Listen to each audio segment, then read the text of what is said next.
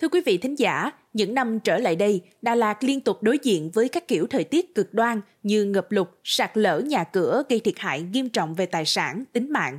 Các nguyên nhân như biến đổi khí hậu đã được đưa ra, nhưng cũng có quan điểm thẳng thắn cho rằng việc xây dựng dồn nén trong trung tâm thành phố đã bức tử Đà Lạt. Để giải quyết tình trạng trên, nhiều ý kiến của các chuyên gia, người dân được ghi nhận để giúp cho Đà Lạt phát triển bền vững hơn – trong số podcast ngày hôm nay, hãy cùng Minh Anh lắng nghe chi tiết những góp ý của cử tri hiến kế để phát triển thành phố Đà Lạt.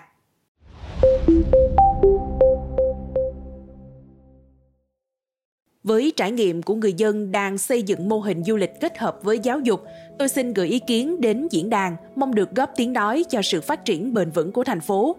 Tác giả Vũ Thị Thanh Tâm là thạc sĩ ngành văn học nước ngoài, sinh tại Đà Lạt, sống tại thành phố Hồ Chí Minh từ năm 2004 đến năm 2020, từng là giảng viên tại Đại học Khoa học Xã hội và Nhân văn, giáo viên tại trường Trung học phổ thông năng khiếu Đại học Quốc gia thành phố Hồ Chí Minh.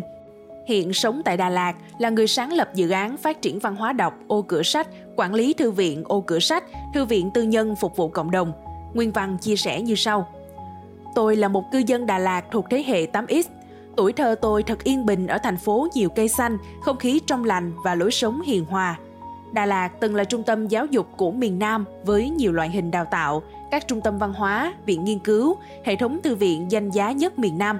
Nghịch lý thay, một nơi từng là trung tâm giáo dục này không còn đủ sức hút với chính con em quê hương mình. Sau khi tốt nghiệp, dạy học tại thành phố Hồ Chí Minh, hầu như năm nào tôi cũng theo tour của trường học, cùng học sinh đi tham quan Đà Lạt – Đà Lạt là lựa chọn của rất nhiều trường khi cho học sinh đi du lịch vì đi lên núi thì an toàn hơn đi ra biển, mà an toàn là yếu tố quan tâm hàng đầu của trường học. Với Viện Sinh học, Viện Nguyên tử, Đà Lạt là mảnh đất lý tưởng để khám phá khoa học. Ngành nông nghiệp và chế biến phát triển cung cấp ví dụ sinh động cho môn công nghệ. Trong xu thế giáo dục mới, đây cũng là địa điểm thích hợp để tổ chức các dự án môi trường, dự án xã hội cho học sinh. Thế nhưng trái với kỳ vọng của tôi, người Đà Lạt chưa biết dùng tiềm năng cho du lịch giáo dục. Hàng năm, trải nghiệm du lịch cho học sinh chỉ lặp đi lặp lại ở những nơi rộng để đón được nhóm lớn, thu phí ít để phù hợp với học sinh. Hầu như sau chuyến đi, học sinh không học được gì, ấn tượng về Đà Lạt chỉ là khí hậu mát mẻ, xiên nướng bẩn và sự nhộn nhịp của chợ đêm. Năm 2020, tôi trở về sống tại Đà Lạt Dẫu vì tình yêu quê mà về, cũng không thể phủ nhận Đà Lạt đã thay đổi theo hướng đáng buồn hơn. Dù Đà Lạt có một di sản văn hóa độc đáo, nhưng sự thâm nhập của văn hóa tiêu dùng và ảnh hưởng từ du lịch hướng tới số đông đã làm mất dần bản sắc một đô thị thơ mộng và thanh lịch. Quá trình đô thị hóa nhanh chóng gây ra tình trạng mất mảng xanh, ô nhiễm môi trường và ảnh hưởng đến cân bằng sinh thái. Trong nhiều hướng tận dụng tài nguyên phát triển du lịch Đà Lạt – ở bài viết này, tôi sẽ tập trung vào sự kết hợp của du lịch và giáo dục như một hướng đi bền vững cho ngành du lịch tại địa phương. Du lịch kết hợp với giáo dục là mô hình du lịch trong đó trải nghiệm của du khách không chỉ dừng lại ở việc tham quan và giải trí mà còn nhấn mạnh việc học hỏi, tìm hiểu và phát triển kiến thức. Mô hình này có thể được xây dựng trên cơ sở như sau. một Trải nghiệm văn hóa và lịch sử du khách có cơ hội tìm hiểu sâu về văn hóa, lịch sử và truyền thống của một địa phương thông qua việc tham gia vào các hoạt động truyền thống, tham quan các di tích lịch sử và giao lưu với người dân địa phương. 2. Học hỏi thực tế, Khác với việc học trong môi trường lớp học truyền thống, du lịch giáo dục mang đến cho du khách những buổi học thực tế ngay tại nơi tham quan. Các trường học, viện nghiên cứu, thư viện, viện bảo tàng, nhà vườn, khu sản xuất tham gia tích cực vào mạng lưới du lịch, cung cấp giáo dục thực nghiệm cho du khách. Một số tour du lịch giáo dục cũng cung cấp các khóa học ngắn hạn hoặc các buổi workshop nơi du khách có thể học một kỹ năng mới như nấu ăn, đan len, trang xây cà phê hoặc học nghệ thuật truyền thống của một vùng miền. 3. Tương tác với cộng đồng địa phương. Du khách được giao lưu và trao đổi với người dân địa phương, hiểu về cuộc sống, văn hóa và nền giáo dục của họ, giúp du khách có cái nhìn sâu rộng và đa chiều hơn về một nền văn hóa.